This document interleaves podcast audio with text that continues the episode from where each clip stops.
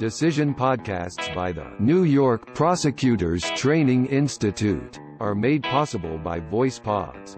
Convert your text to voice at voicepods dot com. Read this decision at N Y P T Law. w w w dot n y p t i dot org slash law. The People v. Peña, decided on November nineteenth, twenty twenty. Order insofar as appealed from reversed. Defendant's motion to suppress denied and case remitted to Criminal Court of the City of New York, Bronx County, for further proceedings on the accusatory instrument. The courts below erred as a matter of law in granting defendant's suppression motion. Memorandum concurring. The order of the appellate term, insofar as appealed from, should be reversed, defendant's motion to suppress denied, and the case remitted to criminal court for further proceedings on the accusatory instrument. A police officer stopped defendant's car because of a non-functioning center brake light. Defendant, who exhibited signs of intoxication, was given, and failed, a field sobriety test. Defendant was arrested and charged with operating a motor vehicle while impaired, vehicle and traffic law section eleven ninety-two section one, and two counts of operating a motor vehicle while intoxicated, vehicle and traffic law section eleven ninety-two section two and three. Defendant moved to suppress the evidence obtained as a result of the stop, asserting that the officer lacked probable cause to justify the seizure because, defendant argued, operate Incorporated a vehicle that has a non-illuminated middle brake light is not a violation of the vehicle and traffic law. At the suppression hearing, relying on the United States Supreme Court's opinion in Heien v. North Carolina, the people argued that the officer's belief that defendant was violating the law was a reasonable mistake in this situation, rendering the stop permissible under the Fourth Amendment. The judicial hearing officer determined that there was no ambiguity in the vehicle and traffic law, and concluded that it was not objectively reasonable for the officer in this case to mistakenly believe that a non-functioning middle brake light is a violation of the vehicle and traffic law. The suppression court adopted the judicial hearing officer's findings of fact and legal conclusions in full and granted defendant's motion. On appeal, the people raised only one substantive issue, whether the officer's action in stopping defendant's car because of a defective middle brake light was an objectively reasonable mistake of law. Appellant's brief at eleven in People v. Peña. The appellate term affirmed, concluding that the officer's interpretation was not an objectively reasonable mistake of law, because Vehicle and Traffic Law Section three seventy-five forty B is unambiguous, and a defective middle brake light does not violate the statute. Peña. A judge of this court granted the people leave to appeal. The sole issue on appeal is whether the officer's belief that defendant violated the vehicle and traffic law by operating a vehicle with a non-functioning center stoplight was objectively reasonable. See People v. Guthrie. The relevant question before us is whether the officer's belief that a traffic violation had occurred was objectively reasonable. See also Heien. The ultimate touchstone of the Fourth Amendment is reasonableness. Riley v. California. As the Supreme Court explained in Heien, to be reasonable is not to be perfect, and so the Fourth Amendment allows for some mistakes on the part of government officials, giving them fair leeway for enforcing the law in the community's protection, quoting Brinegar v. United States. Accordingly, even assuming that a stop is premised upon a mistake of law, the stop may nonetheless be lawful where the officer's purported mistake was objectively reasonable. Id. At sixty-one. People v. Guthrie. We conclude that the officer's interpretation of the vehicle and traffic law was objectively reasonable.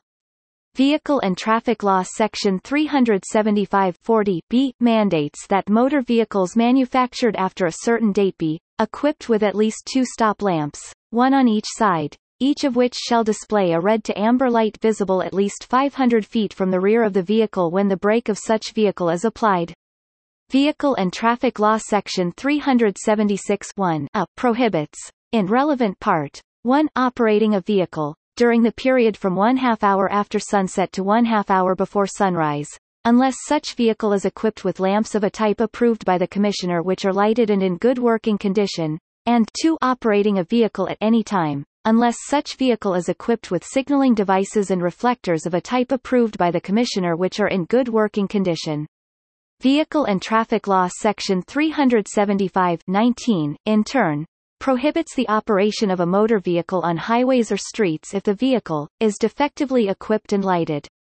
Taken together, these provisions could reasonably be read to require that all lamps and signaling devices be in good working condition, and that all equipment and lighting be non-defective, regardless of whether a vehicle is actually required to be equipped with those lamps, signaling devices, equipment, or lights. Even assuming the officer was in fact mistaken on the law, it was nevertheless objectively reasonable to conclude that defendant's non-functioning center brake light violated the Vehicle and Traffic Law, F N one. Because any error of law by the officer was reasonable, there was probable cause justifying the stop, see Guthrie, Heien, see also People v. Hinshaw. Feinman, J., concurring. The Vehicle and Traffic Law required the center stop lamp on defendant's two thousand three Dodge Caravan to be functioning. Therefore, as defendant's center stop lamp was not functioning, the officer, having probable cause to believe that the driver was committing a traffic violation, made no mistake of law in stopping his vehicle. Vehicle and Traffic Law Section three seventy-five, nineteen, makes it unlawful to operate a motor vehicle on any public highway unless the motor vehicle is equipped and lighted as provided by Sections three seventy-five and three seventy-six, and it prohibits the operation on a public highway of a motor vehicle which is not so equipped and lighted or which is defectively equipped and lighted. Vehicle and Traffic Law Section three seventy-six, one b, specifically and unambiguously authorizes the Commissioner of Motor Vehicles to promulgate rules and regulations with respect to lamps, reflectors and signaling devices, their number, type, design, construction, location, attachment and use on vehicles being driven, operated or parked on any public highway or street in this state. The legislature set parameters for this delegated authority by providing that, in promulgating such rules and regulations, the Commissioner shall be guided by the requirements of rules and regulations promulgated by the United States Department of Transportation. Section three seventy-six, three, in turn, mandates that, I L L lights, signals and reflectors shall be of a type and design approved by the Commissioner of Motor Vehicles. Finally, Vehicle and Traffic Law Section three seventy-six A indicates that the police are authorized to take action and a complaint may be issued, based on a violation of Section three seventy-five or three seventy-six relating to required equipment, see id. Section three seventy-six A, one, three, four. In its statutory delegation of authority to the Commissioner to promulgate regulations in accordance with national safety standards, the Vehicle and Traffic Law thus provides the basis for the enforcement of the Commissioner's regulations concerning the lighting equipment specifically enumerated in the statute, namely, lamps, reflectors, and signaling devices. The legislature established the policy and gave the Commissioner this extraordinary authority so the New York traffic laws concerning lamps, reflectors, and signaling devices could readily conform to and remain consistent with the federal requirements. See letter from State of New York Department of Motor Vehicles, Bill Jacket, L nineteen seventy-one, C H six twenty at five, Department of Transportation Mem, Bill Jacket, L nineteen seventy-one, C H six twenty at seven. Stating that the bill will allow conformity with national standards without having to go through the legislative procedure each time the continually changing federal regulations are changed. Letter from New York State Thruway Authority, Bill Jacket, L nineteen seventy-one, C H six twenty at eight. T A's assignment was given to the Commissioner, rather than the legislature, to permit immediate conformance with federal requirements, thereby ensuring enforcement. See also L nineteen seventy-seven, C H five ninety-two. Providing the Commissioner the same authority with respect to both commercial and non-commercial vehicles, sponsors Mem at two to three, Bill Jacket, L nineteen seventy-seven, C H five ninety-two, recognizing that, vehicles of the same size, regardless of their use, constitute the same hazard on the highway and should be lit in the same manner and stating that the bill thus permits flexibility to conform lighting requirements for vehicles to federal standards which are not in existence and which may be promulgated in the future. The legislature, in creating this regulatory scheme, recognize that federal regulations and standards on this subject are preemptive of state law, see forty-nine U S C Section thirty thousand one hundred three, see also Drattle v. Toyota Motor Corporation, abrogated by Geyer v. American Honda Motor Company, Incorporated, and thus sought to eliminate conflicts between the Vehicle and Traffic Law and Federal Department of Transportation standards, see for example sponsors Mem at two, Bill Jacket, L nineteen seventy-seven, C H five ninety-two. Consistency in this area should result in better enforcement of lighting requirements. Since nineteen eighty-six, the National Highway Traffic Safety Administration has required new vehicles to have high-mounted stop lamps on the vertical center line. New York's Department of Motor Vehicles regulations are consistent with that requirement. The regulations provide that nineteen eighty-seven and newer passenger cars must be equipped with a high-mounted stop lamp on the vertical center line, except those with custom as the make of the vehicle. Additionally, the regulations instruct that an inspector should reject the vehicle if the center stop lamp does not function when the brake is applied, I D. Accordingly, a non-functioning center stop lamp is not of a type and design approved by the Commissioner, Vehicle and Traffic Law Section three seventy-six, three, and operating a vehicle with a non-functioning center stop lamp violates the Vehicle and Traffic Law, C I D. Section three seventy-five, nineteen. That Vehicle and Traffic Law Section three seventy-five, forty, requires at least two stop lamps, one on each side does not negate this conclusion. Section three seventy-six, four, specifies that, while existing provisions regarding the use of lamps continue to apply, they do not apply if they are irreconcilably inconsistent with Section three seventy-six or the regulations promulgated thereunder. To the extent the regulations requiring the third stop lamp are not mirrored in Section three seventy-five's mandate for at least two stop lamps, the Commissioner's regulations as to the necessary lighting equipment on the vehicle still govern. Indeed, the statute's regulatory scheme does not allow for the unreasonable interpretation that the existence of Section three seventy-five, forty, cancels the mandate for more modern safety features, such as the lighting equipment required by the Commissioner pursuant to Section three seventy-six, in lockstep with the national safety standards. Further, the Commissioner's regulations pertaining to equipment, requiring vehicles less than eighty inches in width to be equipped with two red stop lamps, one on each side of the vertical center line, are incompatible with the regulations regarding the mandated equipment to pass yearly safety inspections allowing a vehicle to be operated on a public highway and, in fact, have not been amended since nineteen eighty.